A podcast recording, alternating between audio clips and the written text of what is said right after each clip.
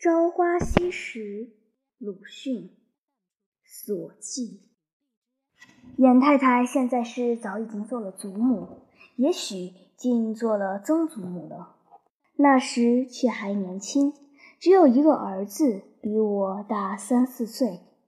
他对自己的儿子虽然狠，对别人家的儿子却好好的。无论闹出什么乱子来，也绝不去告诉个人的父母。因此，我就最愿意在他家里或他家的四境玩。举一个例说吧：冬天水缸里结了薄冰的时候，我们大清早起一看见，便吃冰。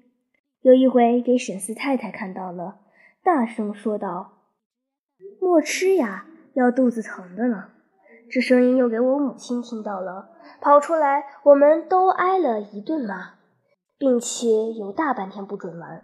我们轮推祸首，认定是沈四太太，于是提起她就不用尊称了，给她另起了一个绰号，叫做肚子疼。严太太却绝不如此。假如她看见我们吃冰，一定和蔼地笑着说：“好，再吃一块。”我记着，看谁吃的多。但我对于他也有不满足的地方。一回是很早的时候，我还很小，偶然走进家里去，他正在和他的男人看书。我走进去，他便将书塞在我的眼前。你看，你知道这是什么？我看那书上画着房屋。有两个人光着身子，仿佛在打架，但又不很像。正迟疑间，他们便大笑起来了，这使我很不高兴，似乎受了一个极大的侮辱。不到那里去，大约有十多天。一回是我已经十多岁了，和几个孩子打旋子，看谁旋得多，他就从旁记着数，说道。好，八十二个了，再选一个，八十三。好，八十四。但正在悬着的阿祥忽然跌倒了，阿祥的神母也恰恰走进来，他便接着说道：“你看，不是跌了吗？不听我的话，叫你不要选，不要选。”虽然如此，孩子们总还喜欢他到那里去。假如头上碰的肿了一大块的时候，去寻母亲去吧。好的是骂一通，再给擦一点药；坏的是没有药擦，还添几个利凿和一通骂。严太太却绝不埋怨，立刻给你用烧酒调了水粉，擦在疙瘩上，说这不但止痛，将来还没有瘢痕。父亲故去之后，我也还常到他家里去，不过已不是和孩子们玩耍了，却是和严太太和他的男人们聊天。我其实觉得还有许多东西要买，看的和吃的，只是没有钱。有一天谈到这里，他便说道：“母亲的钱你拿来用就是了，这不就是你的吗？”我说母亲没有钱，他就说可以拿首饰去变卖。我说没有首饰，他却道：也许你没有留心，到大厨的抽屉里角角落落去寻去，总可以寻出一点珠子这类东西。这些话我听去似乎很异样，便又不到他那里去了。但有时真想去打开大厨，细细的寻一寻。大约此后不到一个月，就听到一种流言，说我已经偷到了家里的东西去变卖了。这实在使我觉得有如掉在冷水里。流言的来源我是明白的，倘是现在，只要有地方发表。我总要骂出刘言家的狐狸尾巴来，但那时太年轻，一遇流言，便连自己也仿佛觉得真是犯了罪。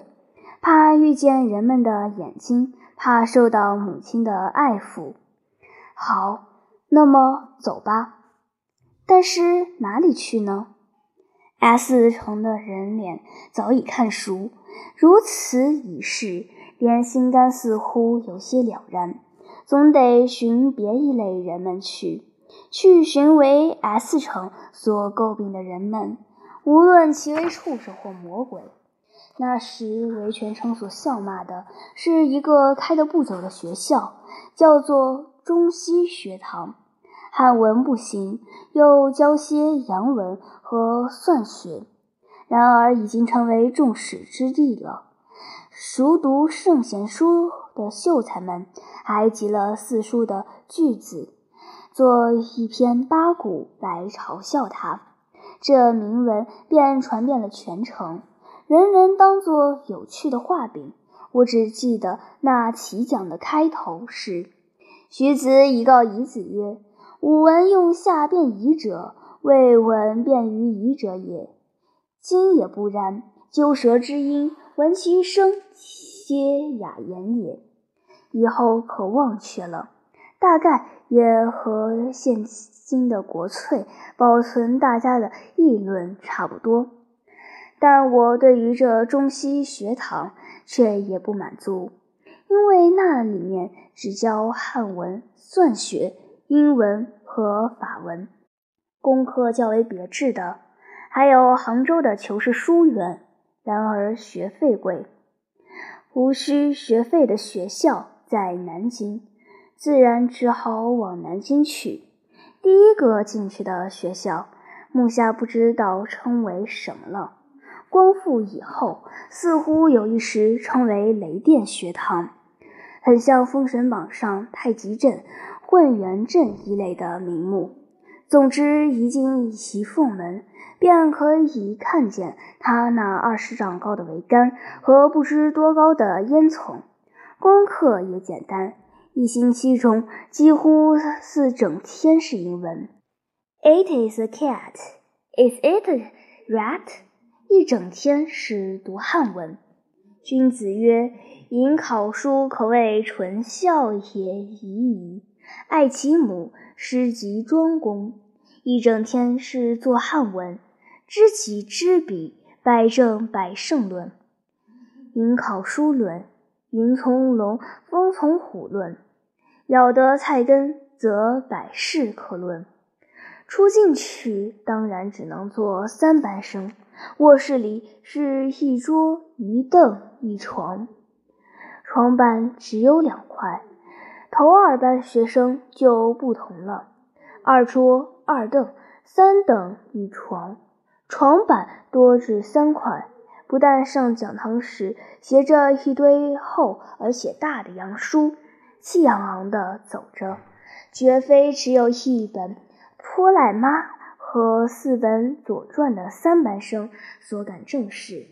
便是空着手，也一定要将手弯撑开，像一只螃蟹。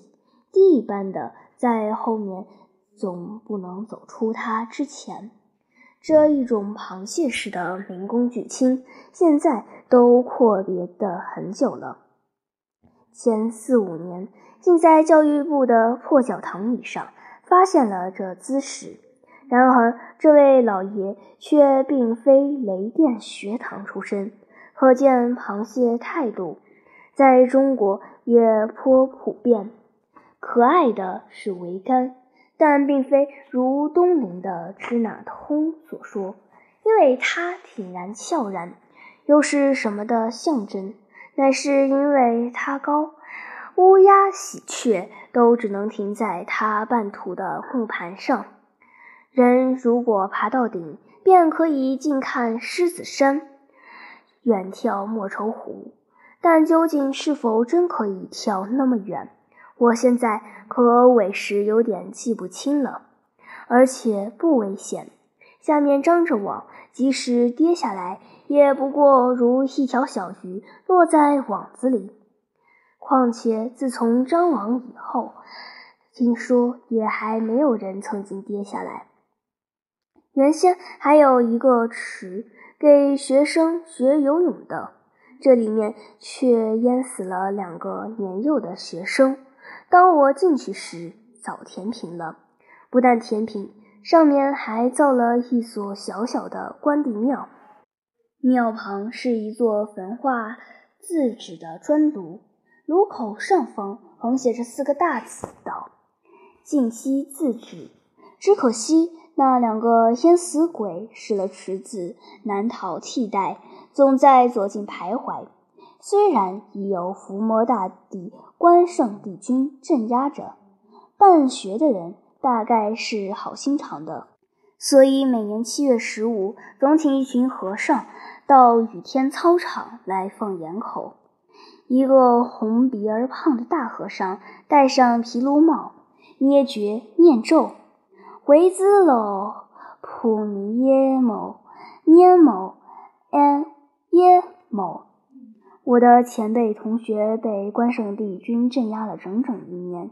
就只在这时候得到一点好处，虽然我并不知是什么好处，所以当这些时，我每每想，做学生总得自己小心些，总觉得不太合适，可是无法形容出这不合适来。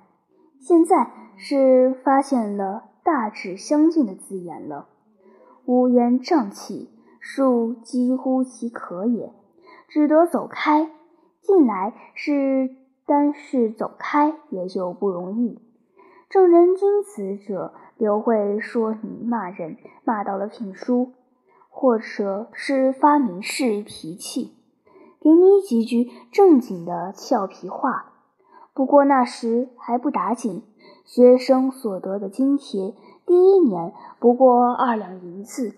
最初三个月的试期内是零用五百文，于是毫无问题去考矿路学堂去了。也许是矿路学堂已经有些记不真，文凭又不在手头，更无从查考。试验并不难，录取的。这回可不是 It is a cat 了，是 Dear man, death web, death kind。汉文仍旧是临考书，可谓纯孝也已，但外加小学集注，论文题目也小有不同。譬如“工欲善其事，必先利其器论”，是先前没有做过的。此外，还有所谓格致、地学、经史学，都非常新鲜。但是还得声明，后两项。就是现在之所谓地质学和矿物学，并非讲余地和中顶碑板的，只是画铁轨横断面图，却有些麻烦。平行线尤其讨厌。但第二年的总办是一个新党，他坐在马车上的时候，大抵着《实物报》，考汉文也自己出题目。和教员出的很有不同。有一次是华盛顿论，汉文教员反而惴惴的来问我们道：“华盛顿是什么东西啊？”看新书的风气便流行起来。我也知道了，中国有一部书叫《天眼论》。星期日跑到城南去买了来，白纸时印的一厚本，价五百文整。翻开一看。是写的很好的字，开首便道：“贺守离独处一室之中，在英伦之南，背山而面也。栏外诸景，历历如在机下，乃神想二千年前。当罗马大将凯撒未到时，此间有何景物？即为有天造草莓。哦，原来世界上……”还有一个赫胥黎坐在书房里那么想，而且想得那么新鲜，一口气读下去，物竞天择也出来了，苏格拉底、柏拉图也出来了，斯多格也出来了。学堂里又设立了一个月报处，《食物报》不代言，还有易学汇编。那书面上的张年轻一流的四个字，就蓝得很可爱。你这孩子有点不对了，拿这篇文章去看，抄下去看去。一位本家的老辈严肃地对我说，而且递过一张报纸来。接来看时，臣应许魁跪奏。那文章现在是一句也不记得了。总之是参康有为变法的，也不记得可曾抄了没有。仍然不觉得自己有什么不对，一有闲空就照例的吃垮饼、花生米、辣椒，看天眼论。但我们也曾经有过一个很不平安的时期，那是第二年，听说学校就要裁撤了，这也无怪。这学堂的设立，原是因为两江总督。听到青龙山的煤矿出息好，所以开守的。待到开学时，煤矿那面却已将原先的技师辞退，换了一个不甚了然的人了。理由是：一，先前的技师薪水太贵；二，他们觉得开煤矿并不难，于是不到一年，就连煤在那里。也不堪了起来，于是所得的煤只供给那两架抽水机之用，就是抽了水掘煤，掘出来煤来抽水，结一笔入两清的账。既然开矿无理，矿路学堂自然也无需乎开了。但不知怎的，却又并不裁撤。第三年，我们下矿洞去看的时候，情形实在颇凄凉。抽水机当然还在转动，矿路积水却有半尺深，上面也点滴而下。几个矿工便在这里面鬼一般的工作着，毕业自然大家都盼望着的。但一到毕业，却又有些爽然若失。爬了几次围，不消说不配做半个水兵。听了几年讲，下了几回矿洞，就能掘出金、银、铜、铁、西来吗？实在连自己也茫无把握，没有做工欲善其事，必先利其器论的那么容易。爬上天空二十丈和钻下地面二十丈，结果还是一无所能。学问是上穷碧落下黄泉，两处茫茫皆不见了。所余的还只有一条路，到外国去留学的事，官僚也许可了，派定五名到日本去。其中的一个因为祖母哭得死去活来，不去了，只剩了四个。日本是同中国很两样的，我们应该如何准备呢？有一个前辈同学在，比我们早一年毕业，曾经游历过日本，应该知道些情形。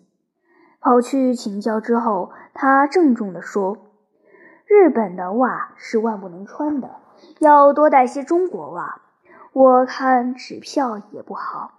你们带去的钱，不如都换了他们的现银。四人都说遵命，别人不知其详。我是将钱都在上海换了日本的银元，还带了十双中国袜，白袜。后来呢，要穿制服和皮鞋，中国袜完全无用。一元的银元，日本早已废弃不用了，又赔钱换了半元的银元和纸票。十月八日。